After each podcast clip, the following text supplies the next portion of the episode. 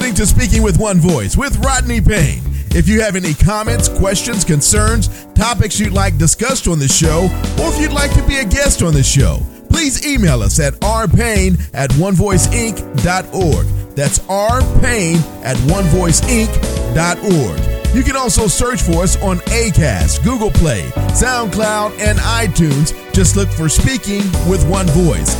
Now, here's your host, Rodney Payne. Hello, and welcome to Speaking with One Voice. I am your host, the coach, Rodney Payne. We're excited to be with you again this week here on Speaking with One Voice, the podcast designed with you in mind to help you and your leadership team get to the next level. And we just want to say thank you so much for continuing to listen, continuing to like, rate, and subscribe to our podcast. Thank you so much for sharing it with others. Uh, we get continuous feedback about how this helps you, and that brings us a great deal of joy and excitement. So thank you, thank you, thank you. If you're not already doing so, please follow us on social media at Rodney R. Payne, at Rodney R. Payne. That's on Facebook Instagram, LinkedIn, Twitter, and even TikTok. We want to add value to you and your team each and every day. Also, if you'd like to find out how we might be able to help you and your team grow to your leadership potential, we add value to you in many ways. Just visit our website, rodneyrpayne.com, rodneyrpayne.com, and we'd be happy to talk about how we might get together and add value to you and your team. Today, I want to talk about culture assessment. Culture assessment. What is culture? Uh, Samuel Chand defines culture simply as the way we do things, the way we do things. So when we think about culture in an organization, it becomes very critical because your culture can determine whether someone uh, continues to be employed with you to be a member of your team or whether a client continues to do business with you. Culture can be a reason someone chooses you or someone rejects you. Culture is very significant and oftentimes it's overlooked.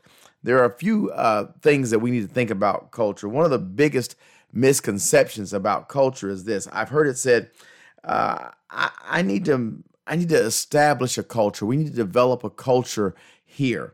Well, the reason that's a misconception is whether you develop it intentionally or otherwise, my friend, you have a culture you have a culture. So uh, that's why we want to talk about assessing your culture in hopes that you will end up with a desired culture that will give you the desired outcome that you actually want to experience. So, a few questions you want to kind of ask yourself since we know that you have a culture, uh, we might want to figure out what is the culture, right?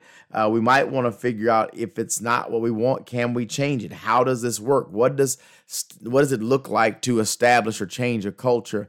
Um, I'll use an illustration uh, that's mainstream media right now. Uh, Mr. Deion Sanders is the coach of the Jackson uh, State University, JSU, and he has been on site for, uh, I believe he's in his third season at this point because they had a modified season, then a season, and now in the third season. And so if you just started following the story, it looks like an immediate change happened overnight when in fact it's been two or three years in the making. Uh, what Deion did, based on my following the story, is he came in and he had to redefine the culture and not just the culture for his particular team, but he also wanted to redefine the culture of the conference that they play in. And at a greater scale, he was trying to redefine the culture for uh, historically black colleges and universities as it relates to sports programs and their offerings and excellence. And one of the things that he did this past year was he got the number one rated by some uh, college sources, uh, or number two in the other sources, depends on which one you follow. So he got the number one recruit or the number two recruit in the entire nation to come to Jackson, Mississippi. And, and so when you think about this, what did he do? What did he do? Well, when he got on scene, there's a few things he did he had to establish uh, and, and, and, more more or less assess what are what's the culture here and know uh, what he wanted to bring and the culture he wanted to bring was not a new culture to him it was simply new to this particular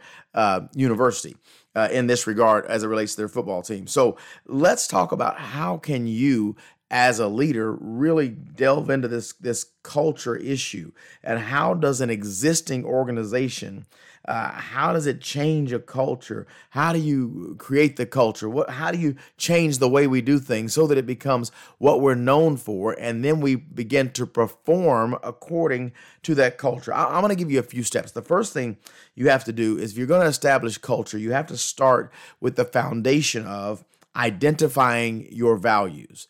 You have to identify your values. Now, when I say this, let me get this out of the way. When I say identify values, I don't mean identify dreams or what you think you might want it to look like someday. I want you to identify what are your values going to be? What will guide you?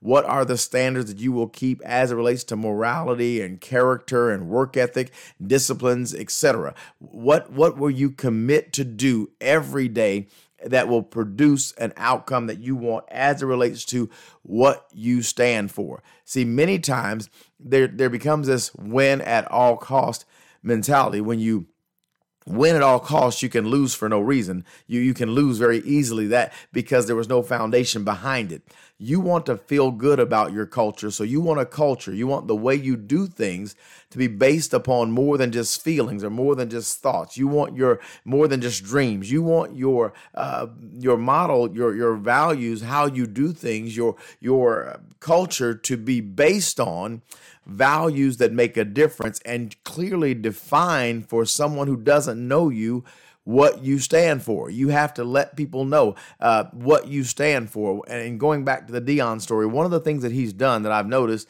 is that he has various standards in place for his team members. His team members, there are certain things they cannot do to their uniform, for instance. There's certain things they can't wear as far as it relates to jewelry. And, and, and so what he's saying is, I'm preparing them for the next level. So why would I let them do something at this level that they can't do at the next level? For if they happen to make it to the next level, they wouldn't be prepared. I, I love that concept. So, why would we do something that is against our values that when we do it, we know we're going to have regret and probably consequences as a result that are not something that we want to be known for? So, if you want to truly assess your culture and, and then go back and establish or improve your culture, you want to identify your values, not what you wish it would be like if you had a euphoric moment, but rather you want to make sure that, listen, this is what we stand for. It is non negotiable we will do this. Once you identify those values, now you have to initiate processes that align with your values. The values are uh, are going to be uh, how you decide to do things in your governing line or your governing standard, if you will. But your processes are going to be uh, guided by that line, and you're going to choose to, as a leader and an organization, you're going to choose to adhere to those particular processes. Now, I, I, know that we have goals and core value statements and and and deliverables and all of these types of things and SOPs and standard orders of procedure, et cetera. We have all of these things and they're on paper.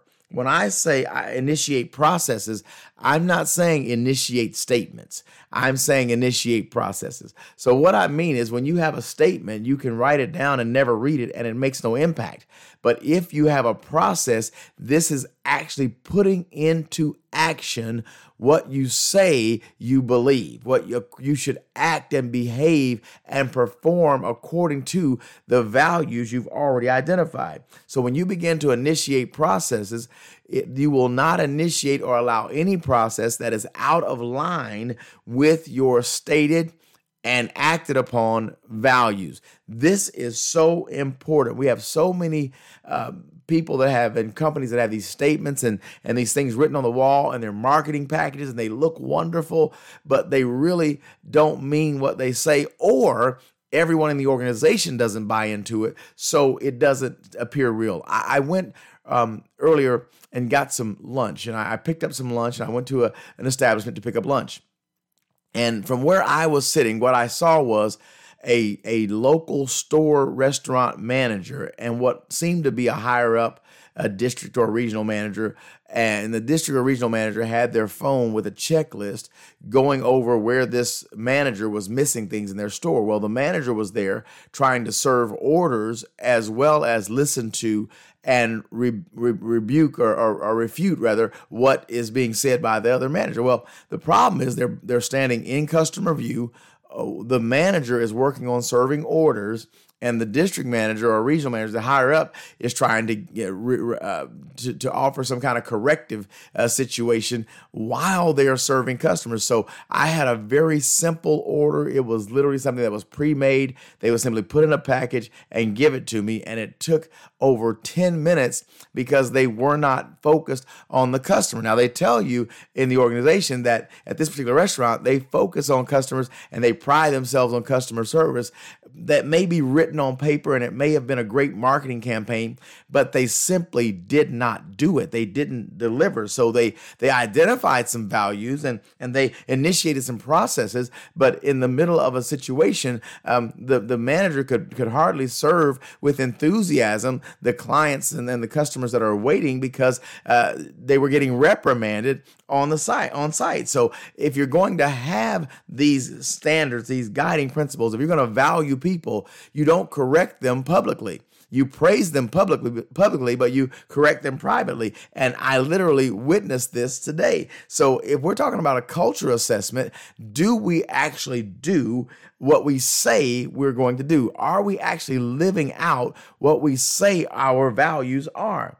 So that that brings me to my next point is that yes, you you identify values and, and yes, you have to initiate processes, but but thirdly, now you have to inspect behavior. You have to actually inspect behavior. What I've found is if you if you want a culture, a certain culture, you have to inspect it.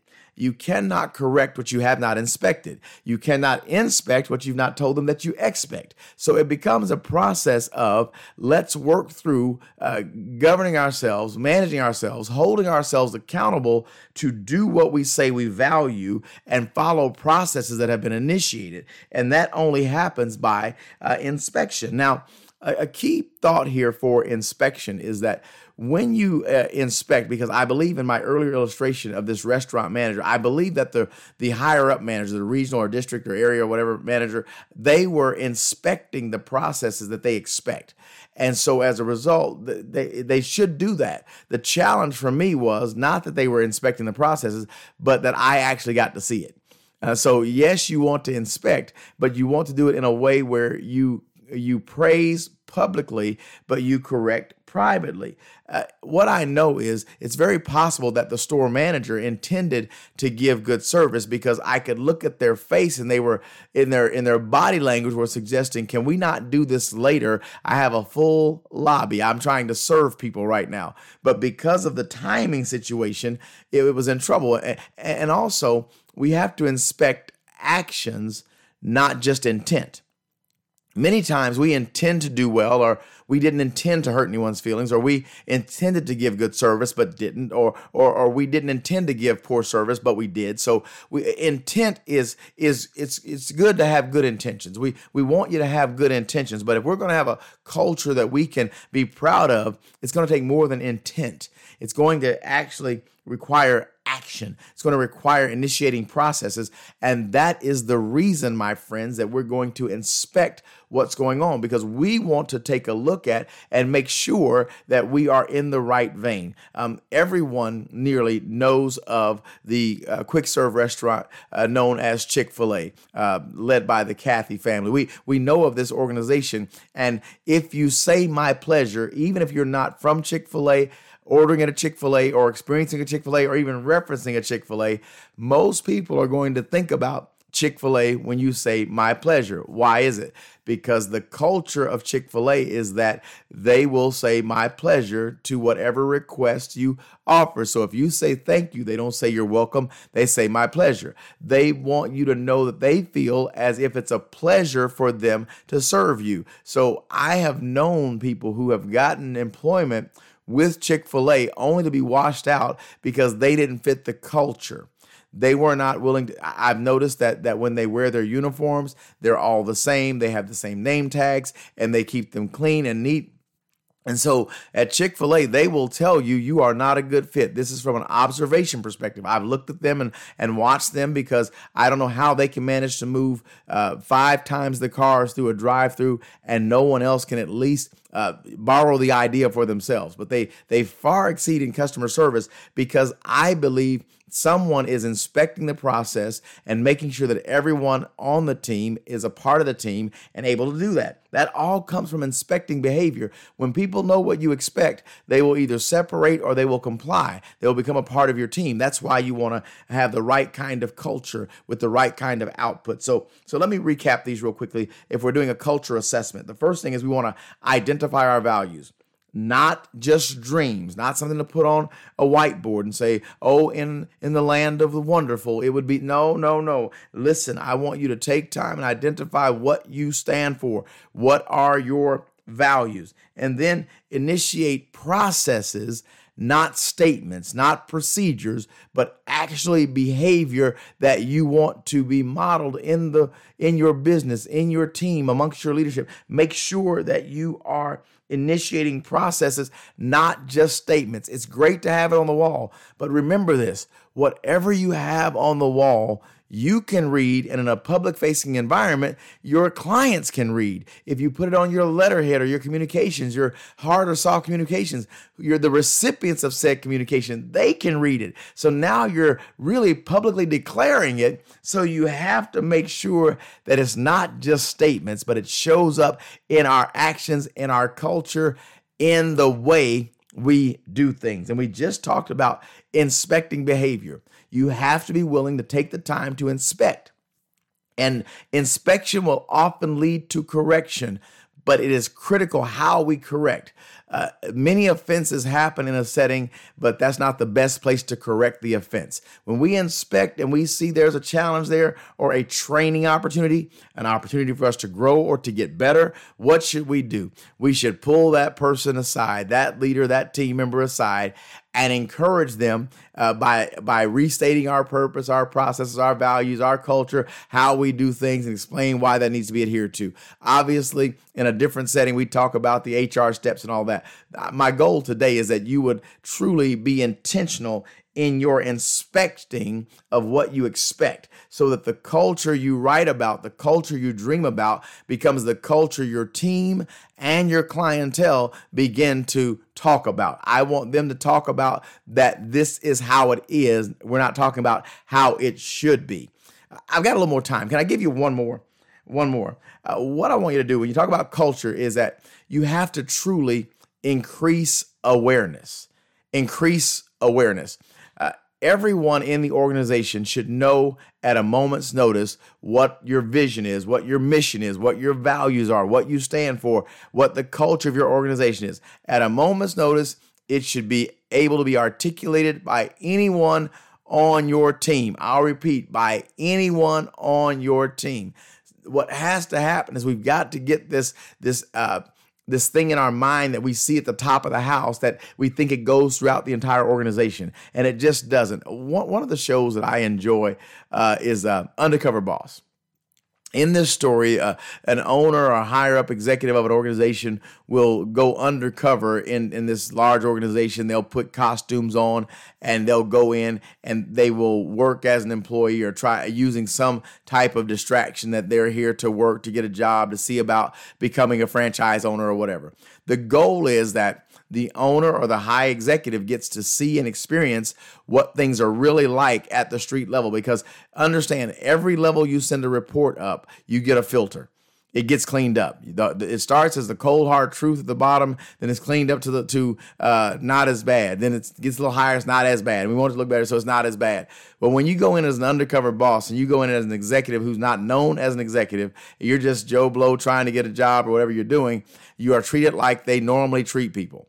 And in these stories, I see wonderful examples uh, of, of people who are team members who are working hard, who have all types of challenges in life, but they they are committed to the brand, the work ethic. They're committed to the culture, and they do things the right way. Uh, contrary wise, we have the others uh, who don't do anything right, and they they say things they shouldn't say. They say things that don't accurately represent the culture. And so, at the end of the show, what happens is they are there's a reveal that this is who I really am. I am the owner. I am the president. I am the CFO. And here's what we saw obviously if you kept the rules you're you're overwhelmed you're shocked but you're like wow okay but if you said some bad things you begin to fear for your job right then because you know you were not at the right culture what i want us to do is understand if i'm going to truly have a culture assessment i've got to make sure that i as the leader uh, fully uh, exemplify, model, and share the culture so that every team member is aware. That's the key. When we have the right culture that supports our brand and supports our product, we become the person or the team to do business with, and you can count on a great experience. My goodness, listen, I want to thank you for joining me on this week's uh, broadcast for Speaking with One Voice. Uh, we look to add value to you. I want you to make sure that you are following us on social media. Uh, I want to thank you again for listening to this podcast. And I also want to encourage you uh, let us come in and help your team. We've got some resources that can help you to identify culture and help you to shape culture.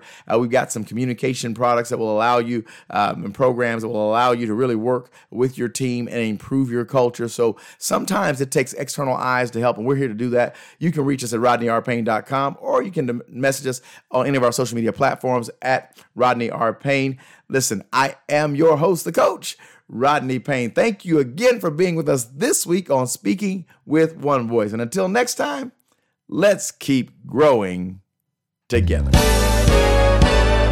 You've been listening to Speaking with One Voice. Please remember to follow Rodney Payne on Instagram, Facebook, and Twitter at Rodney R. Payne. We'd love to hear from you and get your feedback, so please feel free to leave us comments. And if you would rate and subscribe to the podcast, we'd appreciate that as well. Don't forget to set up for notifications so you can get the latest updates and social media posts and get new podcasts when they're released. As always, use the hashtag speaking with one voice or simply SWOV on any of your social media posts. On behalf of Rodney Payne, thanks again for listening to Speaking with One Voice.